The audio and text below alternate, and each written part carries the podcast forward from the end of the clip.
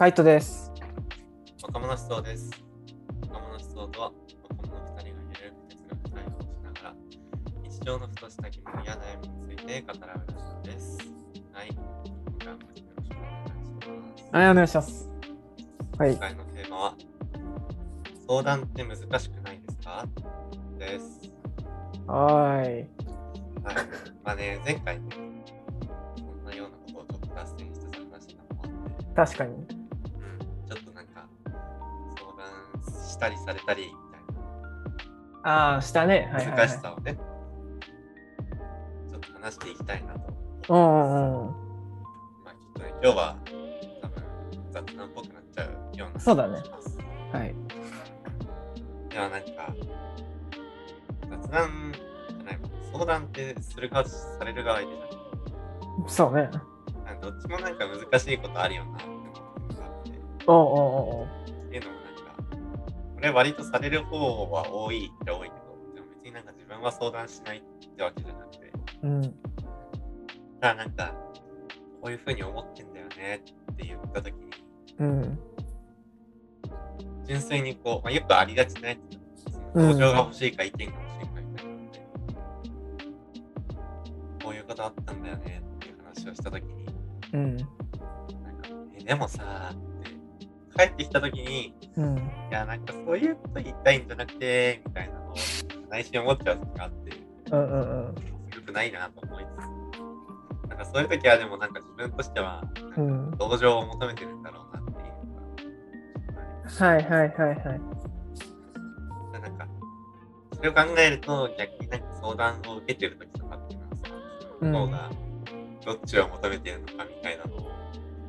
見極めなきゃいけないみたいな。そうだね。あるね。だからそれがあったから、まあ、多分前回言ってるとこれはなんかただ聞いてほしいだけとかただああ大変だったね言ってほしいときはもうなんか同情なんかそのいろいろ言いたいことがあるとは思うんだ。俺がこれから話す話に対しては。でも、俺はもうそれは考えついてるんだけど、その上でこう悩んでるからさ、同情黙って話聞いててくれないみたいな。変な人みたいになっちゃうけど。まあ、事前に断りを入れておくってことね。で、やるようにしてます。相談するときはそういうふうにしてるわ。なんか普通に意見が欲しいときは、こういうことあったんだけど、こうやってどう思うみたいな。聞いたりする。基本的にはなんかこう、意見が欲しい人なんだけど、たまにこう、ただ聞いてほしいだけ、僕も人間ですから。あって、そういう時はちゃんと自分から宣言というか、言うようにしてる。なるほどね。でもやっぱそうしないと、わからない。正直。なんかその、話のこうキャッチボールの中でこう相手がどっちを求めてるのかみたいなのをなんか相談される側はなんか見極めなきゃいけないような感じあるじゃん正直。ただやっぱ例えばその相談の内容が自分と同じような境遇とかなんかそれに近しい出来事が自分も起きてたりとかしたらある程度なんかそういうこと事前にそういうの事前に伝えなくてもさ分かる時とかはあるけどさやっぱりねどうしてもこうどっち意見を言ってほしいのかそれとも同調してほしいのか分からんっていうのはあるよね。でかといってじゃあ相談される側がこれって意見してほしいのか同情してほしいのかどっちって言えないじゃんなんかそれを言った瞬間でもさそれを言った瞬間になんだろうなんか多分向こうもどっちかであれなんかすごい多分話す気を失うし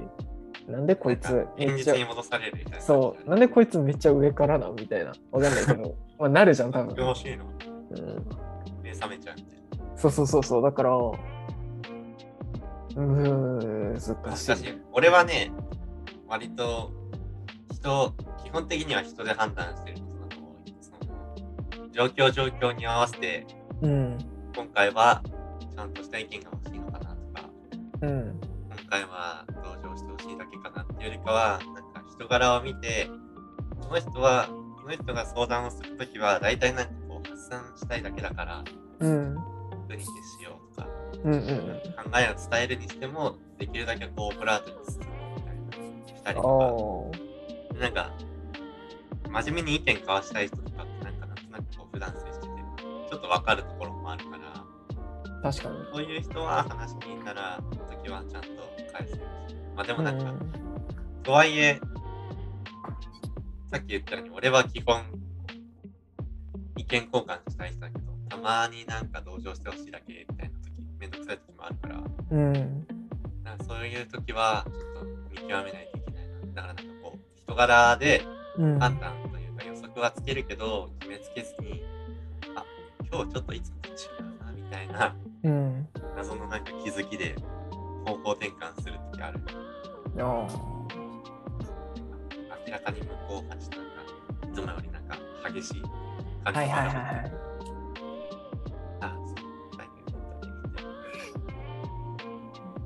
いやでもなんか相談される側に立つとマジで自分が相談する側のポジションになったときに、なんかこういう行動を取らなきゃなっていう行動の仕方みたいなの分かるよね。こうなんだろう、反対側両方のこう立場にポジションに立ったからこそ分かる立ち回り方みたいなさ、話聞きやすいような話し方をしてくれる。そうみたいなところはあるけど、ただなんか一方で、まあ、ちょっと分かんない、この話とちょっとずれるかもしれないけど、そのなんか相談を、どちらかというとされる方が多いわけでも、される方が多いからこそちょっとこうするのが難しいみたいな。億劫になるみたいな。そう。それは普段自分が相談されるっていうキャラがついてるからみたいなこともあるし、なんか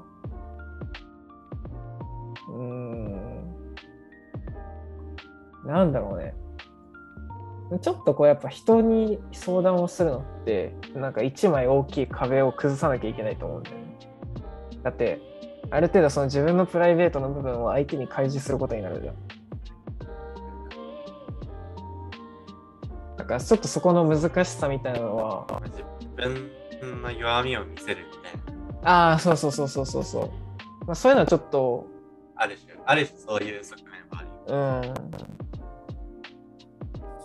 でもなんかそういうのを思ってる人は多そう。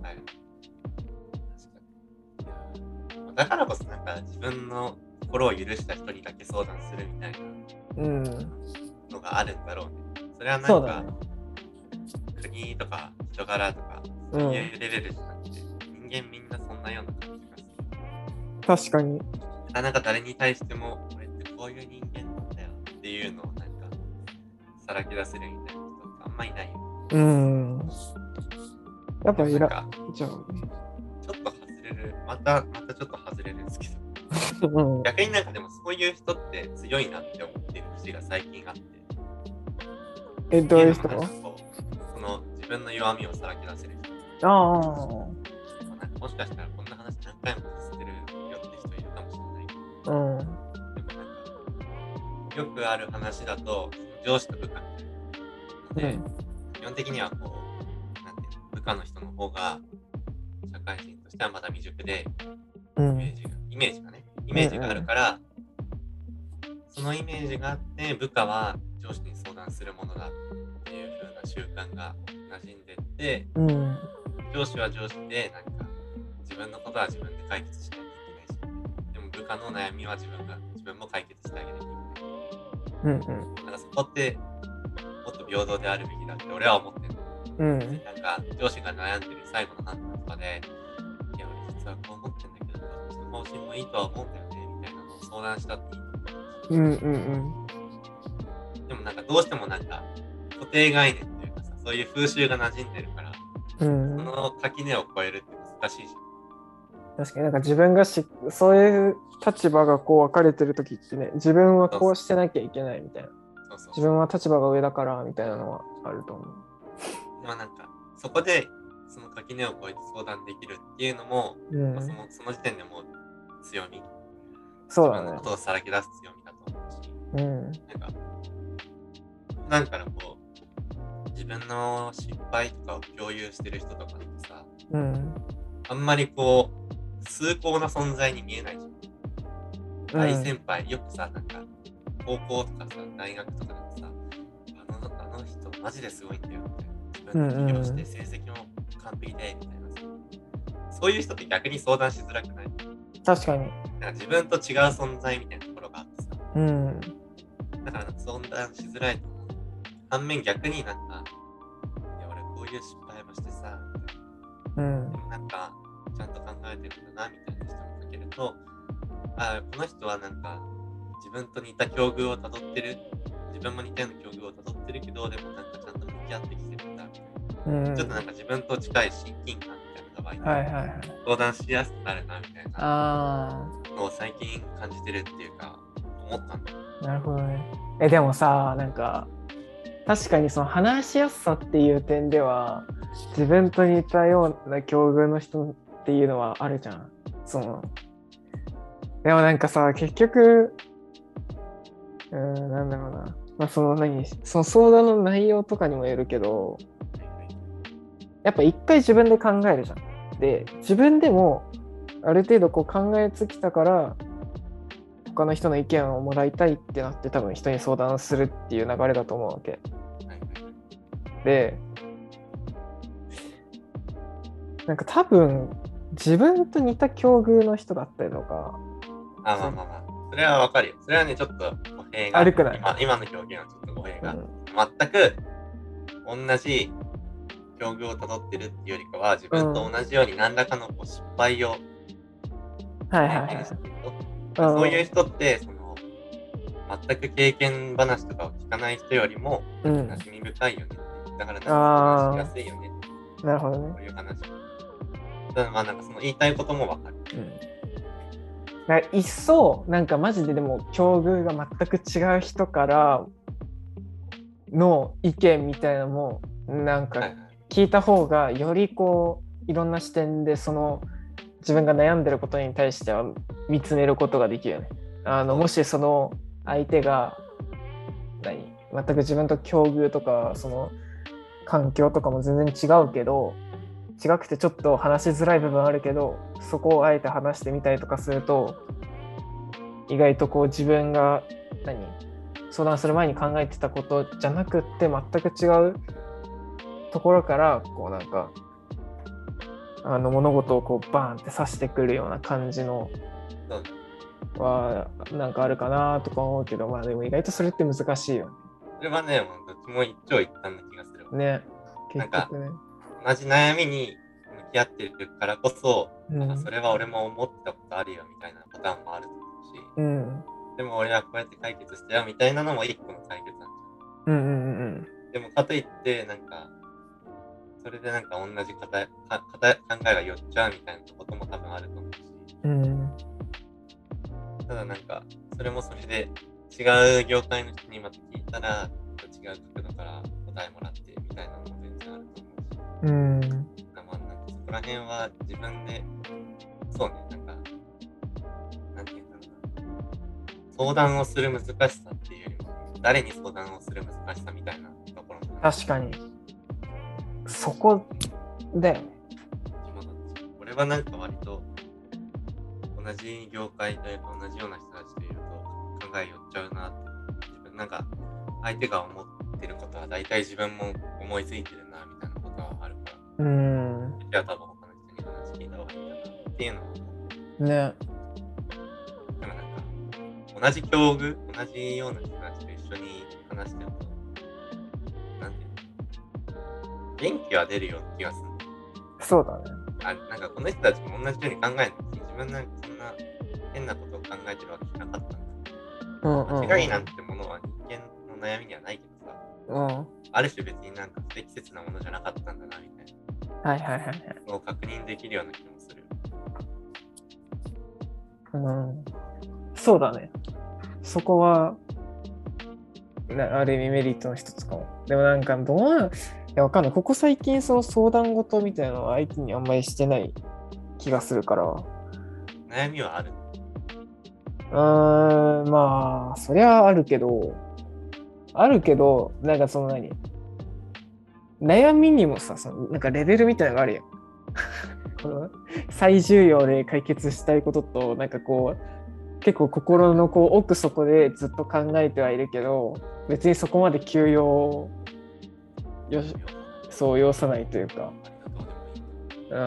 どうでもよくはないけど、まあ、そこまでこう急ぎのはない悩み事、相談事みたいなのはあるじゃん、多分誰しも。で、ま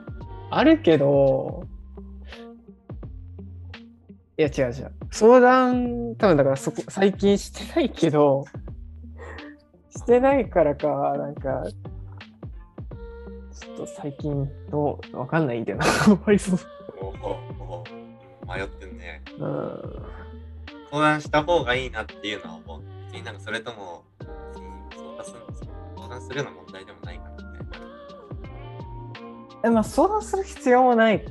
な。やっぱでもまずだって大前提として、やっぱその自分がその問題に対してどういうふうに解決、どうしたいかみたいなのがまず大事じゃん。それを解決したいっていう思いが強くない限りは、だからその多分だから今めっちゃ最優先事項じゃないから、多分そこまであれなんだと思うし、じゃないかな。とりあえず保留みたいな。そう。でもなんか保留できるの大事だよね。まあ相談とかいう話じゃないけどさ、悩み事って結構なんていうの、頭のメモリー食うみたいなところあるじゃん。自分がなんか勉強してる時とか友達と喋ってる時もなんか結構なんか深刻な悩みとかふとした瞬間に思い出しちゃうみたいなとこあるじゃん。それをなんか、まあ、別にこれは今解決する問題じゃないとかさ、これはなんか今は友達といるからこの時間ちゃんと楽しみたいみたいなさ。でなんか自分の中でこう一個線を引いてさ、これはとりあえず置いといて、別の場所に置いとくみたいなさ、結構なんかメンタルヘルス的に大事な気がするね。確かに。でもわかんない。まあそれをできてるってことは、なんか同時にその悩みはそこまで自分にとっても大した問題ではないのかもしれないし。それ割り切れるってことは。まあでも仮にそれがでかい相談事だとしても、まあ、ちゃんとそういうのが割り切れるのは割とできた人間だよなとは思う。別に自分ができた人間だとは思わないけど、だってそれは相手にだってさね、気を使ってできることだから。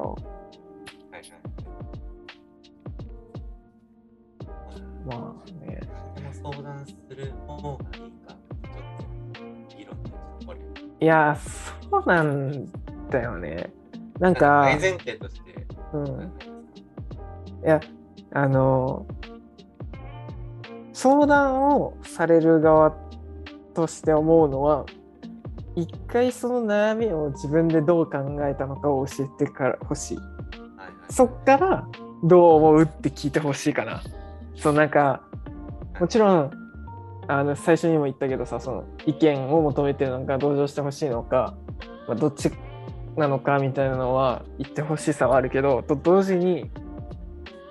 こういう、例えばさ、なんか言い方としてさ、なんかこういうのが悩みでどうかな、どう思うじゃなくて、その悩みに対してなんか自分はこういうふうに考えたんだけどどう思うっていう。そのワンクッション、その人が考えたことがどういう考えをしてるのかみたいなのをちょっと聞きたいみたいなところあるよ。ちょっとわかる。これもなんか、なんていうんだろう。もちろんなんか悩むっていうぐらいだから、全く考えてないなとかないと思うんだけど、なんかある程度こう自分の考えというかスタンス、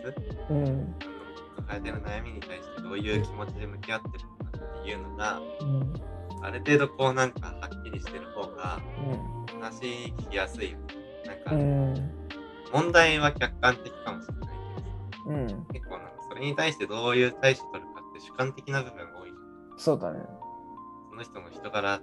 かさ、うん、判断能力とかでは影響する部分も多いと思うからさ、うん、そこら辺に合わせて答えてあげたいなってなると、なんか結構、まあ、ちょっと自分で考えた意見欲しいなみたいな時は。でもな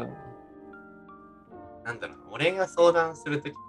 たまになんか似たような聞き方しちゃうんだけど、うん、っていうのもなんかさっき言ったようにさ、こういうことあったんだけどどう思う？自分の意見飲めないね。でもなんか俺がそうやって聞くときは割と意図を持ってそういう意見を出してる。あ、だからその後に自分の考えがさ、こう展開される分にはいいじゃん。ああ、そうそう。うん。なんかそのどう思うってどう思うしか聞かないときは本当にその人の考え方が知りたいだけ。相談相手。相談相手が相談相手の主観から答え出してほしいなって時は、うん、直接聞く。その自分の意見のめないでどう思うっていうのを聞いた上で、俺はこうやって思ったんだよっていうと、なんかこう違う立場から話し合いできる。確かに。だからなんかそういう意図で聞いたりする時はある。うん。まあ、でも確かにその相手の意見聞いちゃったりとかするとなんか。そうそうそうそう。その意見を、ね、そう確かに元に考えちゃったりするから、なんかこう全く違う視点から物事言えなくなりそうな感じはあるかも。そうそうそう、やっぱなんかこの意見聞いちゃうとどうしてもなんか応援してあげたくなっちゃう。この人の意見を尊重してあげたくなっちゃう。そうだね。そういう尊重してほしくないな。なんかちょっとすごい嫌な言い方だけど、なんか純粋な意見が欲しいなって時は、ああなるほどね。こういうことあったんだけど。誰々的にはどう思うみたいなね。うん。確かに。なんかそういう意図を持って聞いてんだったら、確かになんかいいな、面白いなっていう。面白い。人の悩み面白いなってすげえ失礼な。と思います、うん。なるほどね。いやでもそうだね。うん、まあ意図を持った質問の仕方だったらまあ。結局まあその後どういう感じで話してくるかで分かるから、まああれなんだけど、そうね。いや難しいよね。なんかしかもなんかそれをさ、こういう話って結構メタっていうかさ、うん、悩みについて話すってことあんまないじゃん。悩みについて相談するってことはあるけど、うん、悩んでる時にどういう行動するかっていうのを話すことってあんまないじゃん。だからなんかこう相談するときもさ、俺ってこういう風に悩んでるんだよねって。でも俺は今主観的な意見じゃなくて客観、お前にとっての主観的な意見が欲しいだけだから、とりあえず俺の考えは言わないで、まずはお前の意見から聞きたいんだけど、俺これこういうことがあったときにお前はどう思うって聞いて、で向こうから、いや俺は俺の立場だったらこう思うよっていうのに対して、あ、そうなんだ、当時俺はその時こういうことがあった時はこういう風に思ったんだよねっていうのさ、ちょっとなんかこう客観的立場、自分じゃない第三者の視点を交えながら、悩みについての相談と悩みの相談の仕方についての話を混ぜながら話してすげえ難しいじゃん。それこそなんかさ、ちょっと冷めちゃうみたいなさ、相談してるうちになんかなんかあんま熱意ないんかちょっと冷めちゃうみたいなとこあるじゃん。あるあるある。なんかすげえ難しいなと思うんだよね。いやてか、まず相談、悩みを抱えてる側ってそれなりにメンタル結構ブレてる状態じゃん。そうなんだ、ね、そんなにくっそ理論的に、いや俺はさこう思うんだけどどう思うみたいな立ち回りされたらちょっとビビるけど。こいつ本当に悩んでるんだ。いやそう。全然なんか振る舞い的にはめちゃくちゃ落ち着いてて、なんならもうなんか自分もうすでに答えあるのに、なんかそれでも聞いてきてるんじゃないかなみたいな。あるかも。なんかあるよね。いや俺はなんか結構いついかなる時もメタ認知が働いて自分と自分じゃない自分が常に内在してるみたいな状態だから、なんか感動系映画見てても感動系映画を見る自分がいるみたいな、やばいところあるから、なんかそれで冷静なとこもあるんだろうな。なんかそれとは別で、なんかその相談するときにさ、自分の中で答えが出た上で相談するときとかってない？いや、あるよ。あるやん。うん。でもそれが同情してほしい時になるかな、俺の場合。ああ。うん。いや、まあなんか一件欲しいっつってもなんか申し訳なくなんだよね。自分でも決まってんのに結局なんか意見もらったのに、いや、でもやっぱりとか言ったらさ、こんな茶番につけますってごめんなさい。そう。あとなんか別になんか相談されるってなんか自分が頼られてる感じがして嬉しいことだと思うわけよ。でそれで自分がなんかそれでこう自分の意見を言ったことによってその人がその悩みを解消できたら、まあより万々歳みたいなところあるじゃん。だけど一方でまあなんか無駄とは言わないけどやっぱりその人の時間を使ってしまったっていう心残りみたいななんかわかんないけどそういうのはやっぱある。少なくともちょっとありそうする。そう。だから、あんまり自分が相談された側に回るときはそういうのは全く思わないけど、ただなんか自分が相談する側に回ったときなんか変に相手のことを気にしすぎちゃうから、まあだからそれもちょっと相談するしないをこうそこの躊躇しちゃうあれなのかもしれないよね。なんかこうそうみたいなのはまあちょっとあるかな。それはちょっと思ったことなかった。いやでもそれがいいけどね。だってみんな。ありかし自分、その自己中で生きて、でその自己中同士がある程度こううまく噛み合ったときに、気が合うなみたいな、もうなんかこう精神的なつながりというかあるじゃん。割と適当に生きててもね、多分それなりにこうそれを受け入れてくれる人は何人もおるからな。自分が苦しくなければそれでいいし。そうだね。相談事って結構さ、その人の人生みたいなの出ると思ってんの俺も。だから俺結構相談されんの好きなんだよ。だから本当になんかこれはもうなんかね、今まで相談してきてくれた人にすいませんみたいなことですけど、ちょっとなんか面白いなみたいなのを思いながら聞いてるとこもある。で自分と全く違う判断をするとかになるとさ、そんな思考で生きてんだ。なんかね、自分と全く違う生物と関わってるみたいな。その面白さ。だからこそ俺はなんか全然相談したいんだけどいいみたいな。気にしないみたいなこと言われた時は全然大丈夫。まあこっちも学べるしね。そう。聞くよ。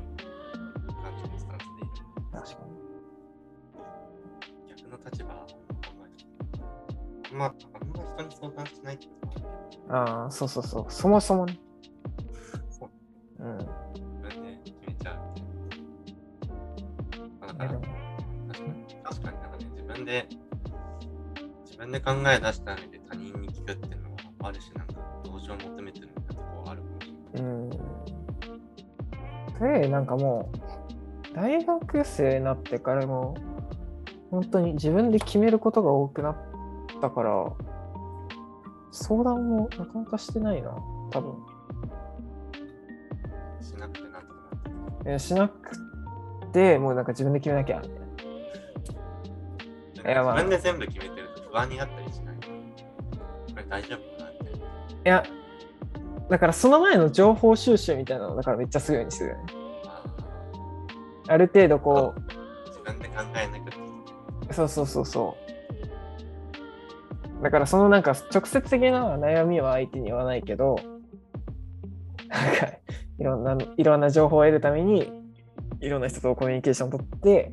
その自分が抱えてる問題に対しての解決策を自分で導き出すみたいな。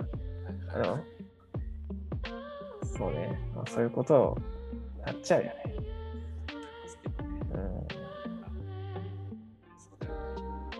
そうやって判断できる人はあんま相談しないよ。あとはあれなんだろうね、同情というか。まあね。聞いてくれよみたいな。っていう感じじゃないかな。まあ少なくとも人に話すればそれなりに気楽にはなるですしね、どんな悩みであれ。そうだね、なんか話してる間ってその問題について誰かと向き合ってる時って自分一人で向き合ってる時より心楽な気がする。うんうんうんうん。なんかね、痛みは。同情の相談ってさ、世間的にあんま良くないみたいな。あんまりなんか理解、男からしたら理解できないみたいな。ああ。あるじゃん。最近もよく知らないけど、うん、でもなんか全然いいところばっかで、うん、あるよなって思って、なんか最近ずっと効率言ってる人間でもいいなって思って、うん、むしろなんかそっちの方が効率いいまである気がする。一周回って、そう一周回って、はい、じゃあこんな感じで。まとめます。ちょっと今日長くなったね。うん。まあまあ、いやまだ喋れるけど。いや全然。まだ喋れるけど、まあ時間がある。そうだね。はい。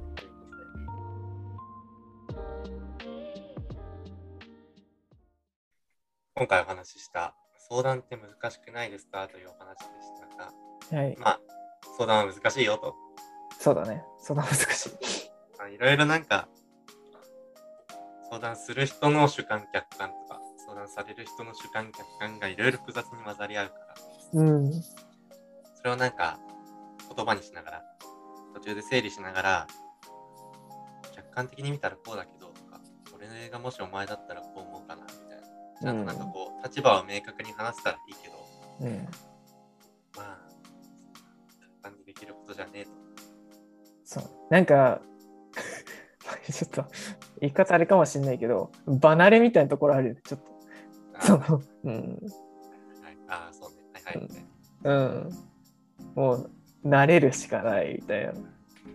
相談しよういや本当にねまあまあいろんな人に言えばその分その数だけやっぱ意見もらえるからそうだね、うん、いろんな違う立場の人から意見もらったりとか、うん、同じような境遇の人から意見もらったり同情してもらったりとかだけ無駄なことはないなっていうのは確実だなと思います。そうだね。まあまあ、なんか違いないな、それは。そんな感じですね。うん。まあ最近、なんかやっぱ、病みがちじゃん俺に言っても。いや、違う、こう、よく聞く、ね、そう、世間的に。留学生もうつとか悩み。いや、本当だよ。マジで。いや、なってないけど、そういう話はよく聞くから、ね、気をつけないとね。気をつけないといけないですね。うん。ちゃんと放出していきましょう。いや、そう。はい。ということで、今回お送りしたのはカイトと葉月でした。ありがとうございました。